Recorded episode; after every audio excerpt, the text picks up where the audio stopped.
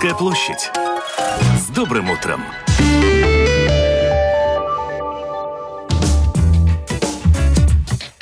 Доброе утро, друзья. Елена Вихрова у микрофона по-прежнему. За операторским пультом Регина Безаня, продюсер выпуска Людмила Лавинская. Второй час нашего эфира объявляю открытым. Его можно послушать в повторе в 6 часов вечера. И послушать будет что. Ждем интересных гостей в нашей студии.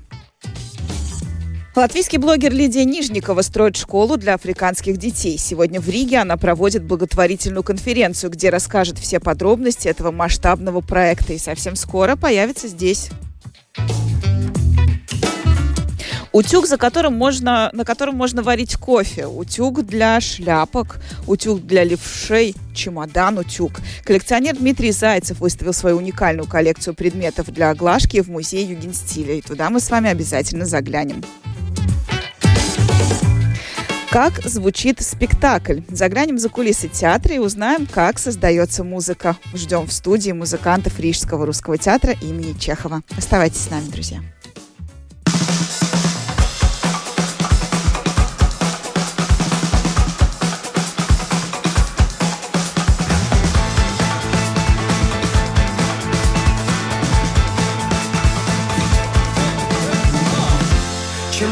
Короче, тем проще. Вот тут вставь вместо подписи прочек.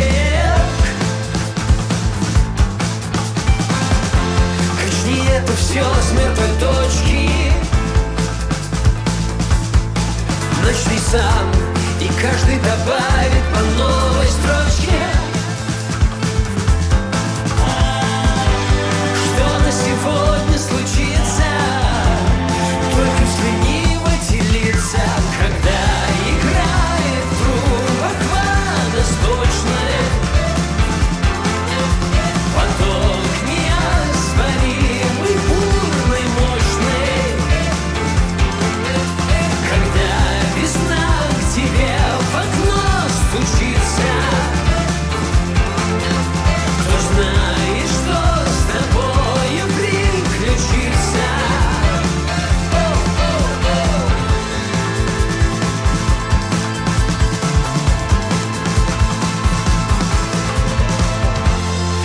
Слышишь, трещит бетон забора?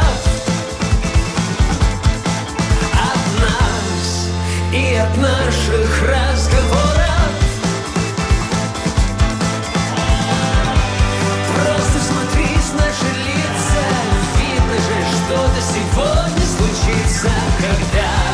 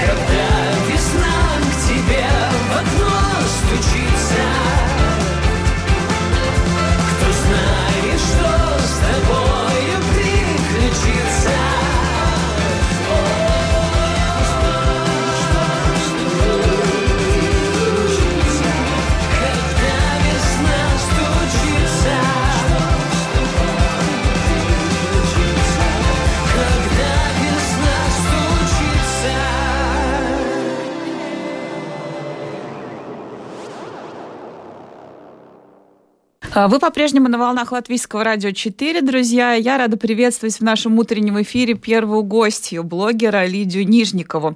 А, Лида собралась ехать в Африку в качестве волонтера. Это ее не первое путешествие на этот континент, как уже знают наши постоянные радиослушатели.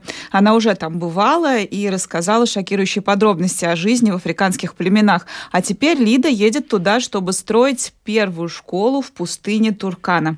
И сегодня в отеле Болливу она проводит благотворительную конференцию, куда приглашает всех, кто хочет поддержать ее в этом деле. Прямо сейчас узнаем все подробности. Лида, доброе утро, спасибо, что пришла. Всем привет. Спасибо тебе большое, что меня позвала. Я вообще рада быть здесь таким частым гостем. Тоже такая традиция. Да, собственно говоря, ребят, сегодня, если вам вот прямо сейчас вы понимаете, что у вас пустой день и вы хотите провести его в хорошей компании с пользой, то приезжайте в отель Белевью в 12 часов. Начнется конференция.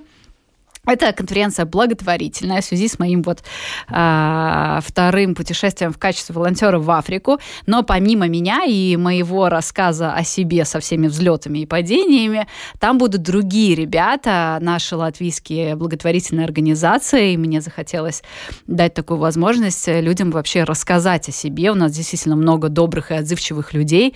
Вот, э, с кем-то мы работаем здесь вместе в Латвии, да, я тоже участвую в этих э, проектах. А, Кого-то я тоже встречу впервые, и так что будет интересно, ребята поделятся своими большими и маленькими свершениями. И ты ждешь там тех, кто тебя хочет э, поддержать в твоей грандиозной идее.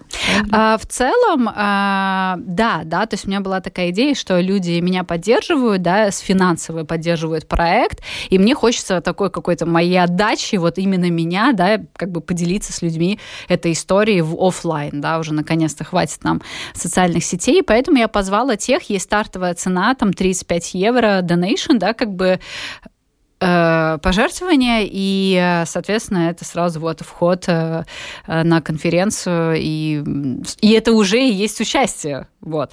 А, помимо этого, люди просто жертвуют денежку, да, и я уже собрала половину суммы от э, нужной мне суммы, чтобы построить Сколько школу. нужно? Мне нужно 10 тысяч евро. 5 у меня уже есть. Мы вот за тот 5 дней э, с ребятами в социальных сетях, благодаря вот моей такой отзывчивой аудитории, собрали кто как может, кто 1 евро скидывает, кто 100 евро скидывает, кто 7, кто 5, да, кто 50. Вот. э, И э, это мне как раз э, в очередной раз доказывает, что как важно это нам самим. Да, быть частью чего-то объединенного. И мой фонд называется Life for Unity. Жизнь Здорово, ради фонд. единства. Да, да, у меня тоже такое прям больш- большое событие, открытие фонда официально, и он как раз о том, чтобы мы объединялись, а не разъединялись. Хватит уже. А как тебе вообще пришла в голову идея построить школу? Это серьезная вещь. А, а, Тот регион а, Туркана, я в нем была, да, и а, в прошлый раз. Там нет школы. Да, вот именно в этом регионе много километров в разные стороны, школы нет вообще и никогда не было, и дети вообще не знают, что такое учиться, да, ну или, может, там от каких-то дальних-дальних соседей слышали. Вот, и у меня там есть ребята, эти ребята миссионеры, да, я туда еду как волонтер, вот, и они, а, ну, как бы понимают, что надо что-то делать с теми, ну, с тем регионом, как бы они там поставили спицу с водой, вот, и так пришла идея, что, наверное, лучшее, что мы можем сделать, это передать знания, да, потому что уже там натворили делов, как я в прошлый раз говорила, да, протягивая людям в руки деньги, да, и э, мы имеем то, что мы имеем, а протянуть людям знания, да, и какая-то медицинская помощь, ну, то есть на месте, э, да, решить эту проблему, чтобы человек мог дальше э, жить, э, это лучше, что мы можем сделать. И сразу Не- не оговорочка. рыбка, а удочка. Да, да, правильно, научись с ней работать сам, да. А, оговорюсь, потому что многие, бывает, там говорят, а, ну зачем ехать, портить их там культуру, да, Да. и так далее. Да. Есть ответ. Эволюция везде приходила, да, мы бы тоже тогда бы сидели, до сих пор бы там камушек об камушек огонь зажигали, если бы мы тут по планете к друг другу не заезжали, там Австралию не открывали, Америку бы не открывали, и мы все-таки живем в эволюции. Это раз. Второе, э, я тоже э, сторонница того, чтобы сохранять культуру людей. Но э, когда у них есть агрессия и насилие, то хочется дать им знания, чтобы они в своей культуре ее взращивали, и она эволюционировала все-таки без отсутствия знаний элементарных вещей о своем здоровье, о том, что Земля круглая, да, то есть почему мы не можем поделиться своими открытиями и то, куда вкладываются куда больше денег, да, и рассказать, что вообще-то люди уже были на космосе. Мы все-таки имеем право передать эту информацию. Это то, что тебя больше всего поразило в твоей первой поездке в Африку, вот это наличие агрессии, а, и я, как она выражается? Ты знаешь, вот э, как раз после Африки, уже по возвращению, я попала в Индию, да, и После этого я стала анализировать, в чем же разница, да, вот там Азии, тех людей, да, они тоже живут бедно, но почему-то все равно лучше. И я нашла ответ, потому что там есть Бог, а Верю. в Африке его нет. В Африке есть инстинкт. Угу. И поэтому э, кто сильнее, тот и выжил. А там э, мы как бы можно помолиться и понимать, что кто-то рядышком с тобой есть, да, есть какая-то вера, опора, и поэтому э, там меньше вот этой вот э, зла, ну, то есть даже не зла, а просто инстинкта.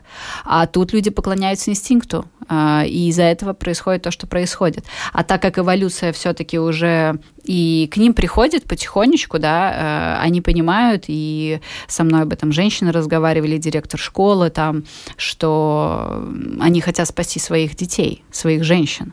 И это даже не потому, что мужчины плохие, мужчины просто не знают, что можно по-другому. Это просто отсутствие знаний. Вот и все. Мужчины их бьют в смысле? Да, обижают. Но ну, там до сих пор продают, там до сих пор есть женское обрезание, да, то есть все это до сих пор еще существует, а мы уже как бы думаем, как бы жить на другой планете. А как они вообще живут? Как выглядит их быт? А, живут они скромно, а, но чисто. Э, ну, как бы совсем в таком бытовом, да, моменте, это самые застиранные люди, которых когда-либо видела, у тех, кого есть доступ к воде, конечно, а, но самые грязные в телом. Вот что удивительно, то есть дети и взрослые это такая просто какая-то пропасть между этими людьми, а, потому что взрослые в целом, несмотря на худобу, да, какой-то вот очень жесткий такой взгляд суровый, звериный, они довольно чисто выглядят. А, но дети, вот там-то как раз-таки и есть вот эта история выживания. Их, во-первых, рожают в большом количестве от незнания тоже, да, а, и, во-вторых, они воспитывают друг друга, они сами себе предназначены, старшие таскают младших, да, потом кто-то кого-то забыл, забыл, кто-то не поел. Ну, то есть там э, почему вот в школе очень важна форма, да, я думала, что ну зачем тратить деньги на форму, да, а теперь я понимаю проблему, потому что по форме их находят по форме их находят и понимают, с какого региона ребенок вообще находится. Вот мы едем на джипе, видим, ага, фиолетовое пятно, кто-то лежит но, возможно, не дошел до дома, они же идут десятки километров, они иногда остаются и спят на песку около школы, потому что, ну, просто прийти и опять уйти, и это слишком далеко, это просто невозможно.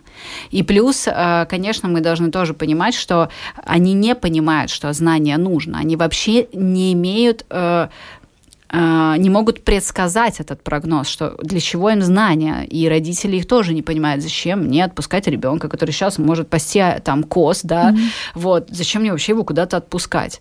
Но а, теперь они их отпускают, потому что там их кормят кашей. И это их единственный, для многих, для большинства, единственный шанс покушать – это прийти в школу да, чтобы накормить одного ребенка в день две каши утром и в обед с э, бобами или с кукурузой, да, это абсолютно простая еда, это 50 центов в день. Вот вы мне скинете 50 центов в день, и сегодня вот э, какая-то малышка покушает. Плюс у нас там будут детки и заболеваниями, да, мне, потому что сейчас, э, пока будет строиться школа, я собрала эту первую сумму, я ее сразу отправила, и там уже вырывается фундамент, да, то есть как два дня идут работы вообще в пустыне, такой прям пустыне-пустыне, вот, и нам сделали такой навес э, из соломы, куда детки уже приходят, и сначала было заявлено 50, сейчас их уже 85. Я да. видела это видео и знаю, что меня поразило. Миссионер, с которым ты сотрудничаешь, сказал, это те, кто выжил. Да, те, кто выжил, да. И да, вот да. это меня прям так очень Да, да, он сам говорил есть, и плакал. Да. да. Ну, потому что у них очень суровые судьбы. И их смерти не как у нас, да, под морфием каким-то мы умираем, да, и не, не знаем боли. Они умирают страшными смертями. Просто и умирают дети, да, то есть, ну, вот я как и говорю, не дошел, не доел, не досмотрели, потерялся, упал. Ну все, ну вот как он там, вот 10 километров от дома, он не может ни дойти, ни докричаться, ну ничего. И вот э, такое наличие, просто, казалось бы, фиолетовая форма, может помочь э, этим деткам жить дольше. Хорошо, ты построишь школу. Что будет происходить дальше? Ну, будет стоять это здание. Там должны же быть учителя, да, там должны, должны под... быть деньги, чтобы их кормить. Определенно. Подход серьезный, да, то есть там уже стоят домики. Я там ночевала до этого. Там есть кухня и несколько волонтерских миссионерских домов, где можно проживать. Электричество есть на кухне, это генераторы, да, сон... со... солнечные батареи, вот. И сейчас параллельно школе строится э, продолжение домиков, как учительские, чтобы могли приезжать волонтеры, ребята, и преподавать, и заниматься с детьми. А помимо этого сейчас там, вот они уже приходят, там есть один местный учитель, которому платится денежка, да, которого туда привезли, и он с ними занимается. Но их 85, а он один да, он может максимум 35 человек на себя взять, ну 50. Из-за этого приходят мамы и помогают. Да, то есть это для них большой прогресс. Приходят мамы, афри- э, киники, и помогают учителю справиться с детьми, потому что они же сейчас сидят на песке, да, э, и им нужно еще поставить будет парты, и школа за, э, строится по всем э, кенийским нормам с фундаментом, да, что она будет зарегистрирована, это будет государственная программа, вот, э, и я, забегая немножко вперед, э, э, хочу делать волонтерское движение.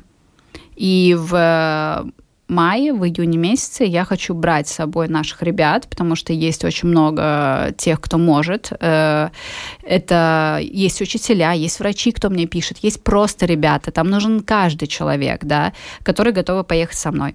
И я бы хотела курировать эту школу а, на постоянном сборе каких-то средств, да, то есть э, чтобы денежка потихонечку набиралась, приходила, и, конечно, я ищу поддержку, и я буду суваться везде, куда я только могу суваться с этим, вот, чтобы эта школа росла и поста- стала на поток. Я видела школы, которые уже были построены, и знаете, что самое крутое, что второе здание, которое стояло э, с этой школы, второй корпус, это люди уже на протяжении нескольких лет местные строят сами. Вот они заработали, сделали кирпич, поставили кирпич. То есть осознание у них меняется все-таки. То есть эта работа, она получается, не, не зря делается. То есть уже видны результаты какие-то от появления школ в этих племенах. Определенно, потому что они понимают, что они много могут. То есть я привезу им клей и ножницы, и они узнают, что такое клей и ножницы. И, соответственно, они понимают, что вообще-то у них есть потенциал. У них очень плохо с, с фантазией, например. Да, то есть э, с, как, с пониманием, что ты можешь развить ход своих мыслей. Ты не просто выживаешь, тебе внутри огромный потенциал твоего э, мозга, там, психологии, там, ну, чего мы только не можем. Поэтому определенно они хотят прийти, им хочется, да, им хочется узнать, что банан это банан.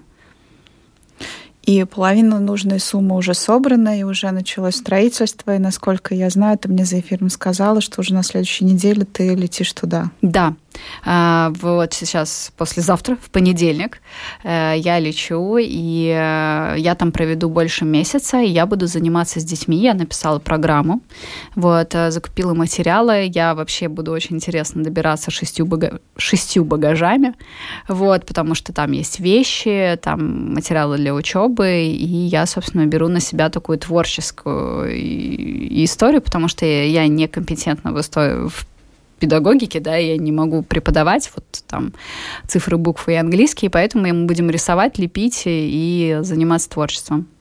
Мы желаем тебе удачи в этом большом и важном деле. И, дорогие радиослушатели, каждый из вас может примкнуть к этому делу и прийти сегодня э, в полдень в отеле Bellevue. Состоится благотворительная конференция, где можно э, пожертвовать на строительство первой школы в пустыне Туркана. Спасибо тебе, что пришла, и удачи. Спасибо большое. До свидания.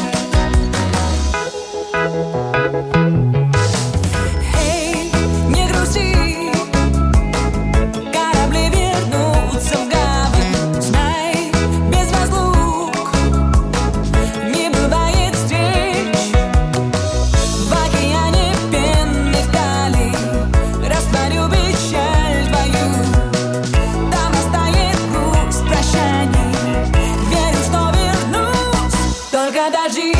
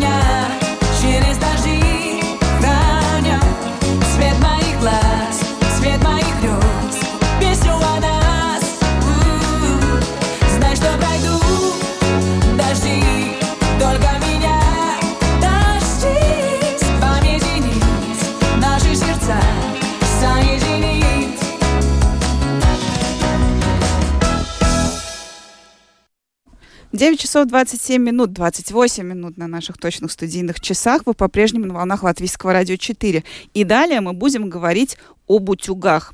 О существовании этого предмета африканские племена, о которых только что говорили, наверное, даже не догадываются. А для нас он настолько утилитарный, что сложно себе представить, зачем его коллекционировать. А, И в Латвии есть человек, который утюги коллекционирует, притом коллекционирует уже очень много лет. Это Дмитрий Зайцев. Свою коллекцию он выставил в музей Югенстиля. И отправившись туда, вы точно поменяете свое мнение об этом э, приборе. Приглашаю вас на виртуальную экскурсию. 25 лет назад Дмитрий Зайцев открыл прачечный бизнес и стал обращать внимание на все, что относится к этой сфере. Так, в Испании ему на глаза попался старинный утюг. Он и положил начало коллекции, в которой уже под тысячу разных экземпляров. И собрать их было ой как непросто. К сожалению, такие экспонаты не попадаются на рынке или в старом доме. Обычно такие экспонаты находятся в коллекциях. Их можно только купить либо уже у детей, которым досталась коллекция, либо у людей, которые ну, продают свои коллекции утюгов. Сейчас проходит аукцион, который специализируется, проходит два-три раза в год только на утюгах. И некоторые экземпляры там доходят до 30 тысяч. Современный человек вправе удивиться, что такого особенного может быть в утюге, что он стоит таких денег.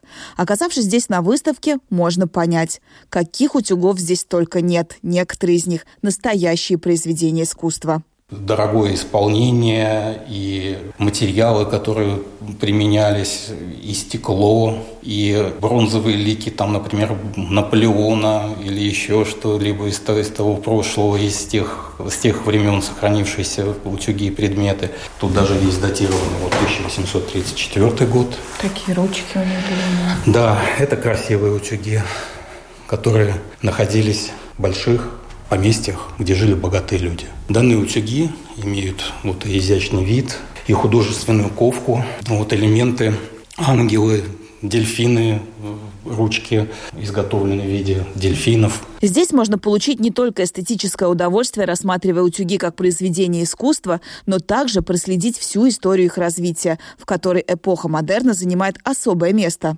Вообще утюги, которые вот сегодня мы пользуемся и пользовались в 20 веке, были все изобретены в 19 веке. Это относится и к электрическому утюгу, который был изобретен в 1883 году и не претерпел никаких изменений до сегодняшнего дня. Только в 30-х годах 20 века появился терморегулятор, и в 50-х годах стали покрывать подошву утюга различными материалами типа тефлона. А так, то, что было запатентовано в 1883 году, не претерпело никаких изменений. Тогда же появились первые газовые утюги и первые топливные утюги. Дмитрий демонстрирует один из предметов своей коллекции – массивный утюг, больше напоминающий какой-то корабль. Вот здесь представлен один из первых топливных утюгов. Сюда заливался керосин в этот бак, поджигался, подкачивался насосом внутрь, устанавливалось количество топлива нужное, либо поменьше, либо побольше горение происходило. И в этом месте была выхлопная как бы труба, через которую сгоревшее топливо, дым, который от него образовался, выходил. И сколько нагревался такой утюг по времени? Этот в течение нескольких минут был горячим и То газовый. есть тоже. быстро довольно. Да. Также вот были представлены обыкновенные угольные утюги, которые, конечно же, существовали и раньше, чем а, газовые, да. Был уже и 16 и 17 век. Но То вот есть эти- куда-то уголь засыпается, да. да? Но эти два экземпляра интересны тем, что вот сюда засыпался уголь, да? Но эти два экземпляра интересны тем, что они предназначались как для праворукого человека, так и для леворукого. Потому что если левша брал утюг, у которого значит, дымоход выходил направо, то он гладя дым пускал. В живот прям себе. Так что леворукий был... Утюги очень редкие леворукие, потому что в то время люди в начале 18-18 веке там считалось, что люди левши, ну, не совсем как бы нормальные, одеты, вот можно сказать, да. Наряду с утюгами в зале почему-то стоит чемодан. На первый взгляд совершенно выбивающийся из концепции выставки. Но нет, это тоже утюг. Чемодан-утюг. Да, и такое бывает. Чемоданчик 40-х годов был изобретен в Америке. Ручка чемодана отстегивалась и служила утюгом. То есть это такой, скажем, дорожный утюг, встроенный в чемодан, где ручка чемодана является одновременно и электрическим утюгом. Чемодан датируется 40-ми годами, 44-й вот этот вот. Кстати, в коллекции Дмитрия много походных утюгов, компактных, которые легко взять с собой в путешествие. Хотя удобнее такого чемодана, наверное, и не придумать. Есть здесь и крошечные утюги для глажки кружев, например. Есть и совсем большие, которые даже на полке музея не удалось поставить, не выдержали бы. Некоторые утюги доходили до 12 килограммов веса, поэтому во многих странах глажение это было мужской работой, потому что женщины не могли Поднять утюг. поднять такой утюг. В те времена утюги были мало того, что тяжелыми, так еще и представляли опасность. Глажка была, можно сказать, экстремальным занятием. Вот интересный дизайн топливного утюга, где ручка, за которую держался человек, является одновременно емкостью для топлива. Вообще спиртовые и топливные утюги были небезопасны. Было много случаев поджога, и сами люди воспламенялись, были случаи. Ими надо было очень аккуратно пользоваться. На витринах представлено много утюгов необычной формы, о которых даже не подумаешь, что это утюг. Это сегодня мы привыкли к утюгу легкому, компактному, со множеством функций. Раньше приспособления для глажки были совсем другими, и одним дело не обходилось. Были специальные утюги, как мы видим, шляпные. Вообще были утюги, делались для разных предметов разные утюги. Были отдельно шляпные утюги, отдельно утюги для одежды, там, для постельного белья, дорожные. Вот у нас здесь есть экземпляр, оригинальный э, американский экземпляр для цилиндров. Мы видим, как тут его чистили, да? Цилиндры. Специальные прессы для галстуков, дорожные вешалки, дорожные электрические утюги, которые можно было, вот этот, в частности, дорожный утюг, можно было перевернуть и на нем готовить пищу, поставить кастрюлю. Вот мы, видите, даже видим, что специальный утюг для теснения э, на, на накрахмаленных э, вещах определенных цветов. Нагревали вот эту форму, клали, например, какую-то часть гардероба и выдавливали на нем листик. Здесь, в музее Югенстиля, представлена лишь часть экспонатов Дмитрия Зайцева. В Яунпилском замке можно увидеть еще одну его коллекцию, совершенно уникальную. Это такая особая эстетика, особый дизайн.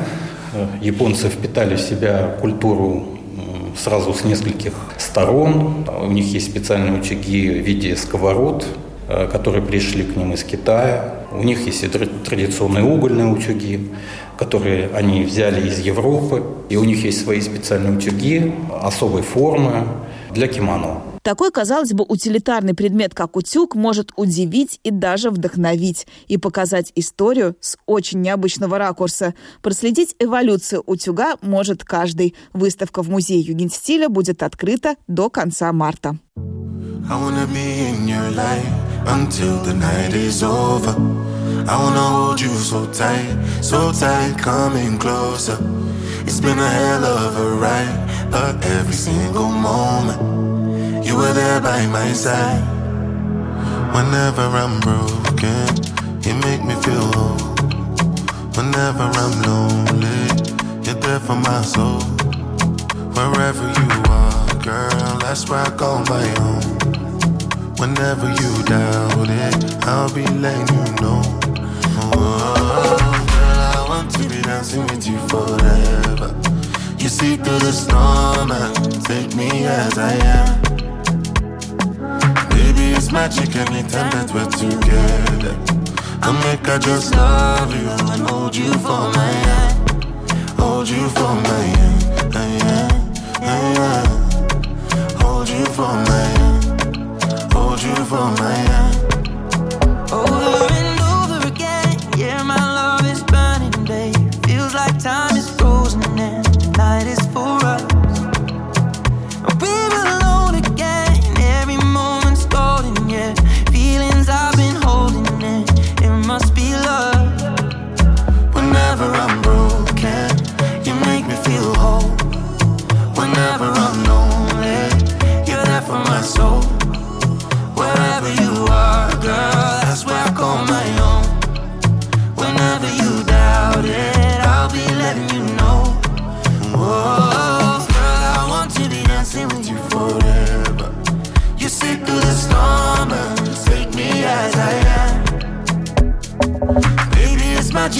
Anytime that we're together. I make her just love you and hold you for my hand. Hold you for my hand.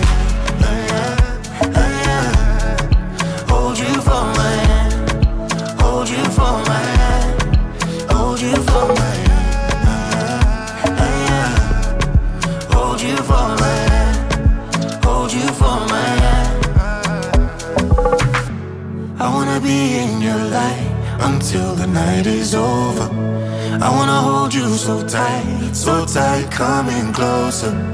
I wanna be in your light until the night is over, until the night is over, until the night is over.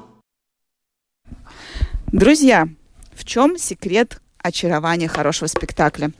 В режиссуре, в игре актеров, скажете вы. А еще в чем? Что создает его особую атмосферу, помогает целиком и полностью погрузиться в происходящее на сцене, сопереживать героем, окунаться в свои воспоминания, заставляет плакать, наконец. Имя этому проводнику в мир ассоциаций и эмоций музыка. Именно она делает все живее, ярче, добрее и волшебнее. И в каждом театре есть свои волшебники, театральные музыканты. У нас часто в гостях бывают актеры, а вот представители этой профессии незаслуженно редко. И я рада приветствовать в нашей студии сегодня музыкантов Рижского русского театра имени Чехова Владимира Тузова, Егора Ковалькова и Юлию Савельеву. Доброе утро, ребята. Доброе, доброе. Спасибо вам, что пришли. Очень интересно, как э, вы попали в театр. С этого хочу начать наш разговор. Спасибо огромное, что пригласили. Доброе утро, уважаемые радиослушатели. Все время хотел это сказать, мечтал. Кстати, голос, э, мы с тобой на «ты», мы знакомы, Да-да-да, поэтому, конечно. если позволишь, так и продолжим. Голос очень родинный у тебя, между Серьезно? прочим. Да. Ух ты, не знал, не знал. Тогда скажу еще раз. Доброе утро, дорогие радиослушатели.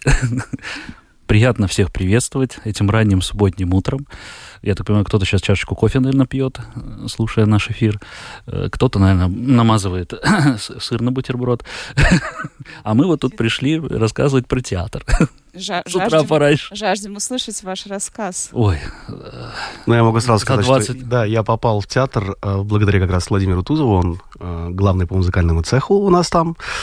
И да, он меня пригласил, попросил, не мог бы я с ними сыграть. Вот уже третий год, да, Ну, уже, да, сказать. Три года, как я играю, да, в театре, и ни о чем не жалею. На, на самом деле, э, главный по музыкальному цеху в театре, если более корректно сказать, там работает такая замечательная э, э, Лилия Николаевна Могилевская. Это наш э, музыкальный руководитель театра. Вот, я вспоминал э, это самое. Вот. А вообще ваш музыкальный цех из себя А вообще наш музыкальный цех... То Ой, есть это, вы, это, вы- вы- это это огромная... не кон- весь музыкальный цех. Нет, конечно, это огромная, огромная конгломерация музыкантов, разные музыканты к нам присоединяются в процессе. Вот мы тут э, за кадром, так сказать, вспоминали Райвиса. Привет, Райвис, если нас слушаешь. Привет, Райс, Вот, если он, нас э, слушаешь. он, да, он играл в замечательном спектакле «Чакрига. Женщина», который, к сожалению, больше в театре не идет.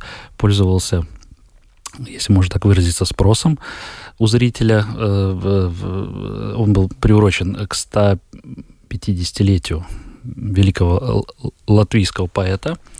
Э, Значит, э, вот. Ну и другие музыканты в их числе.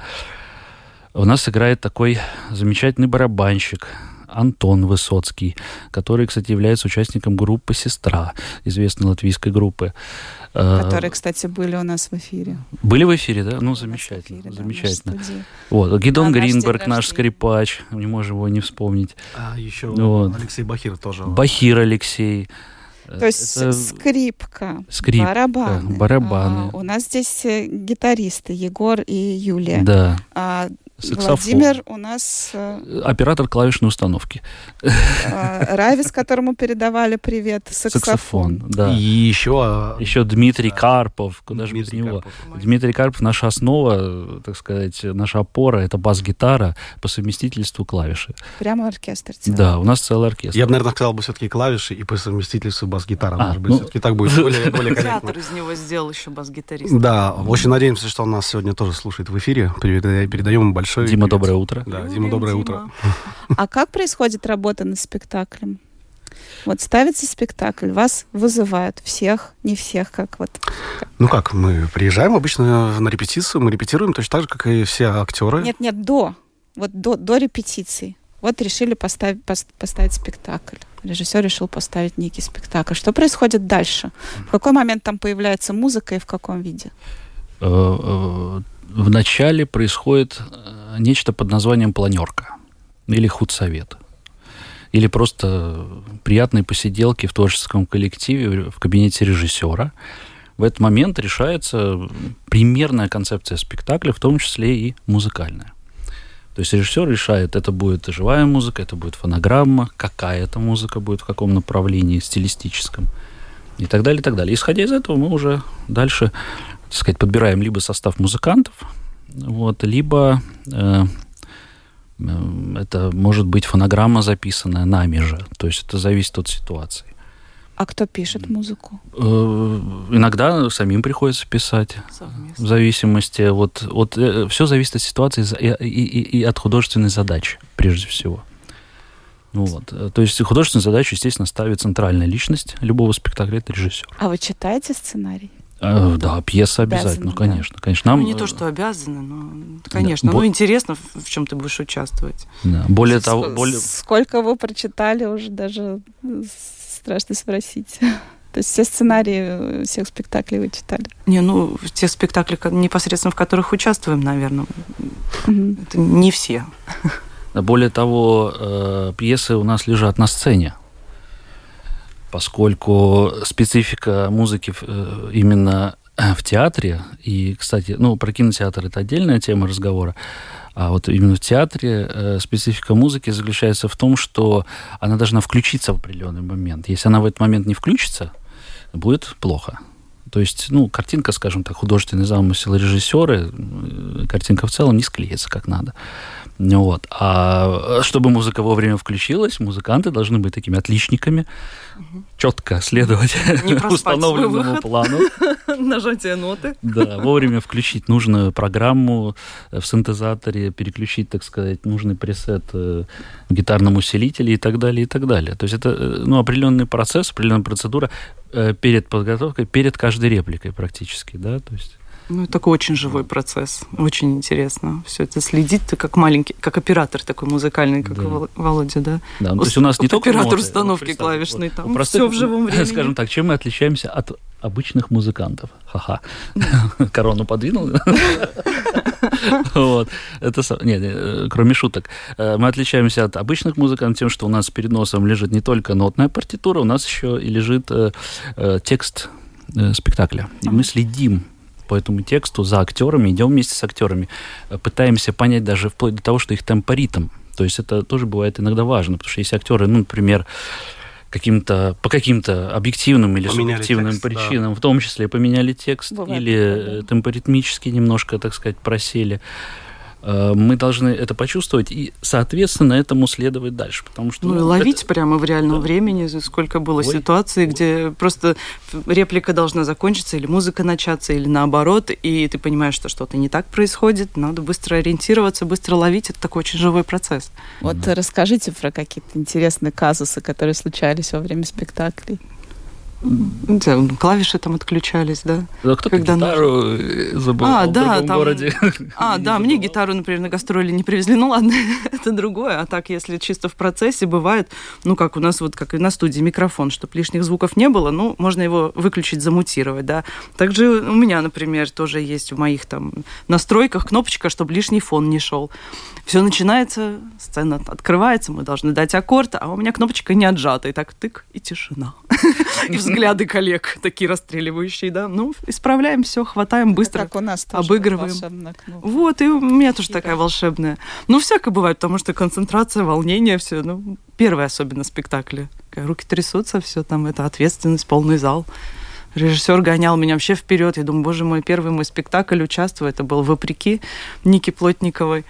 И он, он очень хотел, ой, гитара, тут барабанщика не вырвешь на мизансцену вперед, там клавишников не вырвешь. О, гитара, давай вперед, ну ты будешь бегать. Ну, я там выходила, да, То с есть вы еще трясущимися и руками. э, отчасти и актеры, да? Да, на нас масочки одевали, мы там подыгрывали. Я волком там Нику Зайца гоняла. Кто-то был оленем, не будем показывать А, пальцем. вот, Егор оленем, оказывается, был. То есть Да. немножко задействован. Тоже приходилось спускаться. Я, в принципе, больше участвую в театре обычно в новогодних спектаклях.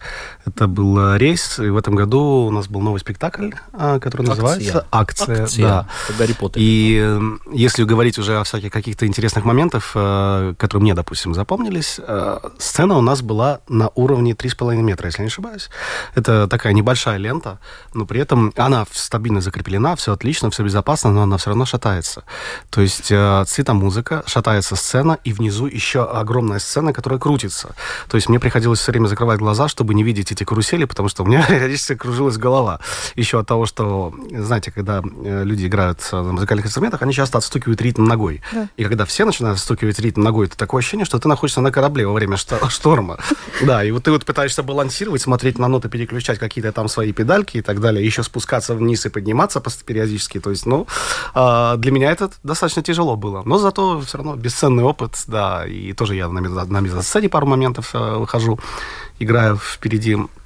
То есть, ну, здорово, очень здорово. Слушайте, а элементы цир- циркового представления, там прям, если подниматься еще, там опускаться, акробатика. А если, если среди наших радиослушателей есть еще и, и, и- и постоянные зрители театра, и кто ходил на э, рейс, наверняка видели соло Егора, где он вытворяет с гитарой там такие чудеса. Это, это, это- отдельная история. Это, про это можно э, отдельный фильм, наверное, снять.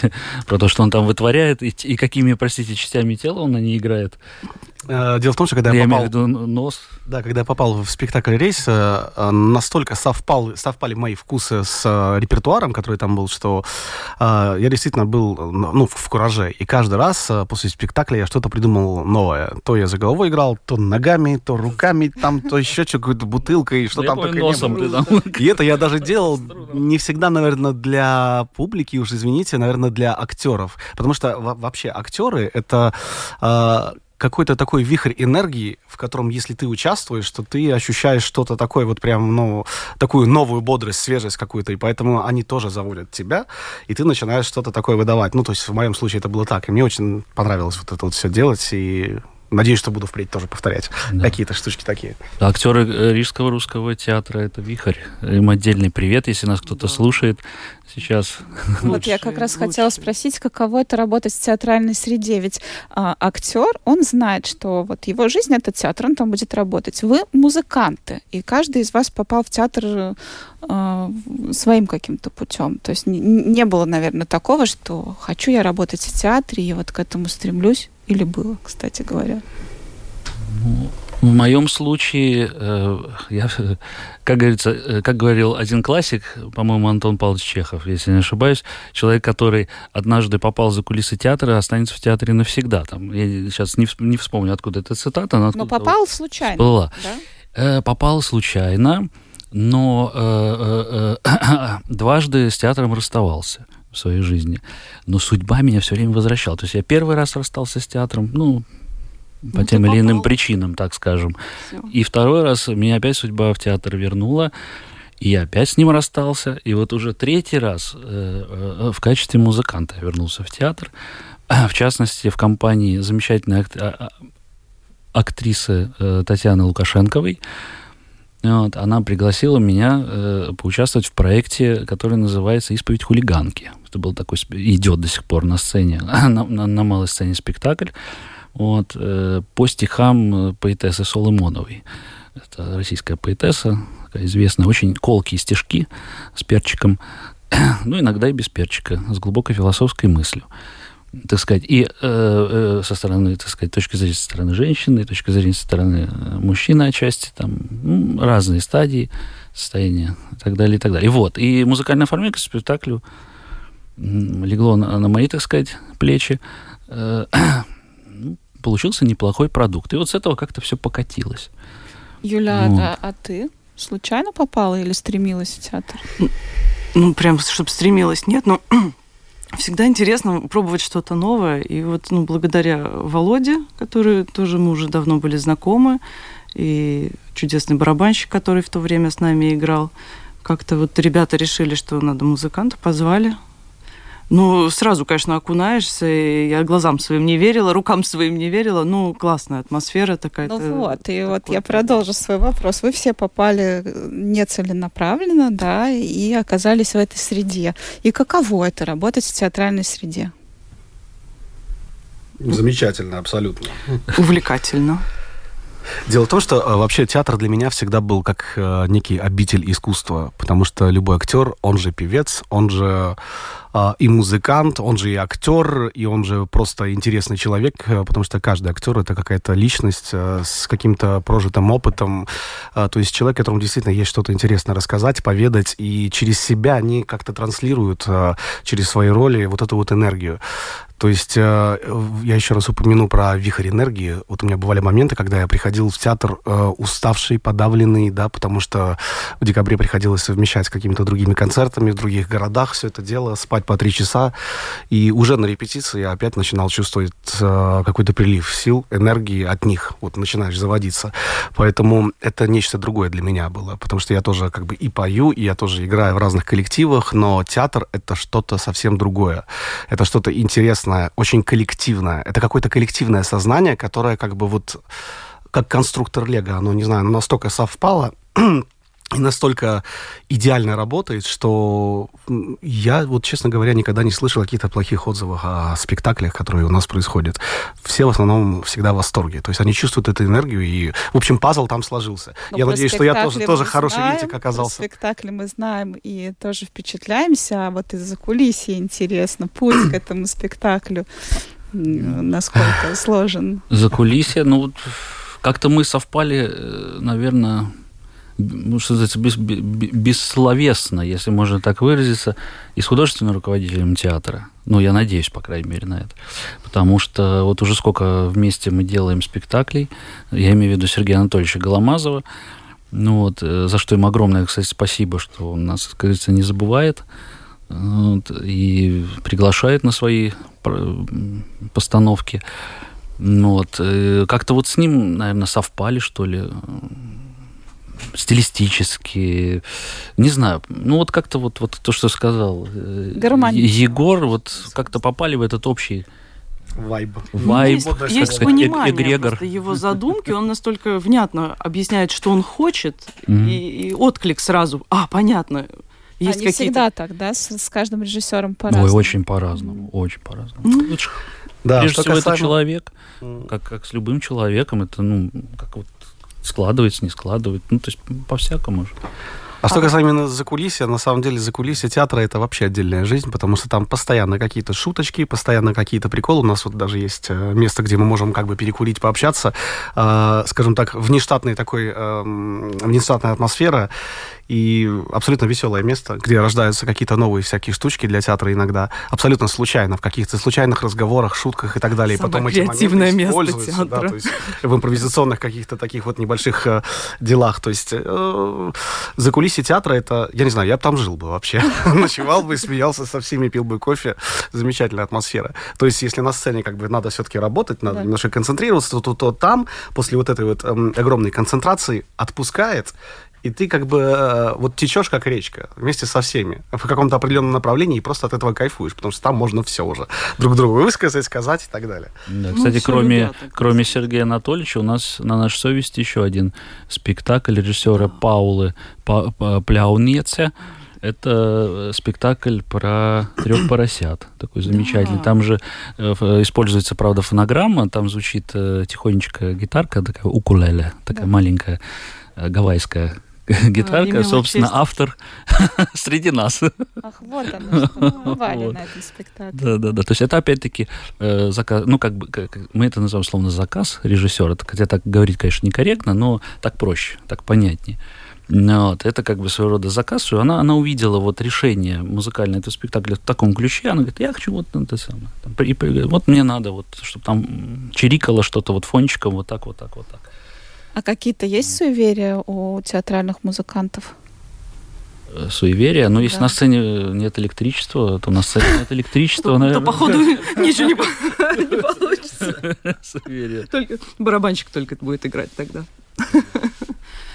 Я- у актеров есть интересно, если у них вот эти э, падают текст, они должны обязательно сесть пятой точкой, да, чтобы роль не потерять или какое-то там суеверие. Это чисто театральное. Меня это так захватило. Первый раз не поняла, почему упали или обязательно хоп на листик человек сел. Я потом спросила, так интересно. Но мы на ноты вроде не садились, да, еще? Нет, у нас не, у нас не Планшеты падали. не падали. У меня планшет, да, если я сяду на него, я думаю, без него. Ну, Ну, у меня суеверие, у меня должен быть устойчивый стул всегда подо мной, потому что были случаи, когда э, ну, ну, табу- табурет специальный, рояльный есть такой, откручивающийся на резьбе. Вот и были ситуации, когда я на него однажды сел, а там ножка была сломана, и я не посмотрел, и вот... Во время Э, спектакля? Нет, слава богу, нет, во время репетиции. Но вот теперь суеверие, я каждый раз прихожу и заранее пробую, так сказать, Устойчивость. устойчивость кресла. А вообще, вот по, по моим наблюдениям, музыкальных спектаклей и музыки в спектаклях э, в Рижском русском театре становится больше. Ну, да, ну а и все, и м- м- вообще традиция русского театра рижского имени Чехова это музыкальные спектакли отчасти. То есть это уже стало Ну да, традиционным. есть же чисто музыкальные, а Да, есть да. э, с сопровождением. Вот. Все-таки это драматический театр, если так в целом охарактеризовать, наверное, все-таки драматический театр с музыкальным уклоном. Я бы, наверное, так это... Потому что назвать это полностью музыкальный театр ни в коем случае нельзя, потому что он ну, все-таки соблюдает и ту традицию, и в том числе, вот, ну, м, традицию драматического театра, в том числе э, вот, э, балует зрителя и музыкальными постановками. Очень э, рада, что вы к нам сегодня пришли. Вы неотъемлемая часть э, нашего любимого Рижского русского театра. Рада была с вами познакомиться. А, Владимир Тузов, Егор Ковальков, Юлия Савельева, музыканты Рижского русского театра имени Чехова были нашими гостями. Ну а я на этом э, выпуск э, завершаю. Над ним работали оператор прямого эфира Регина Безаня, музредактор Кристина Золотаренко, продюсер Людмила Вавинская. И эти два часа с вами в студии провела я, Елена Вихрова. Хороших вам выходных. Пока.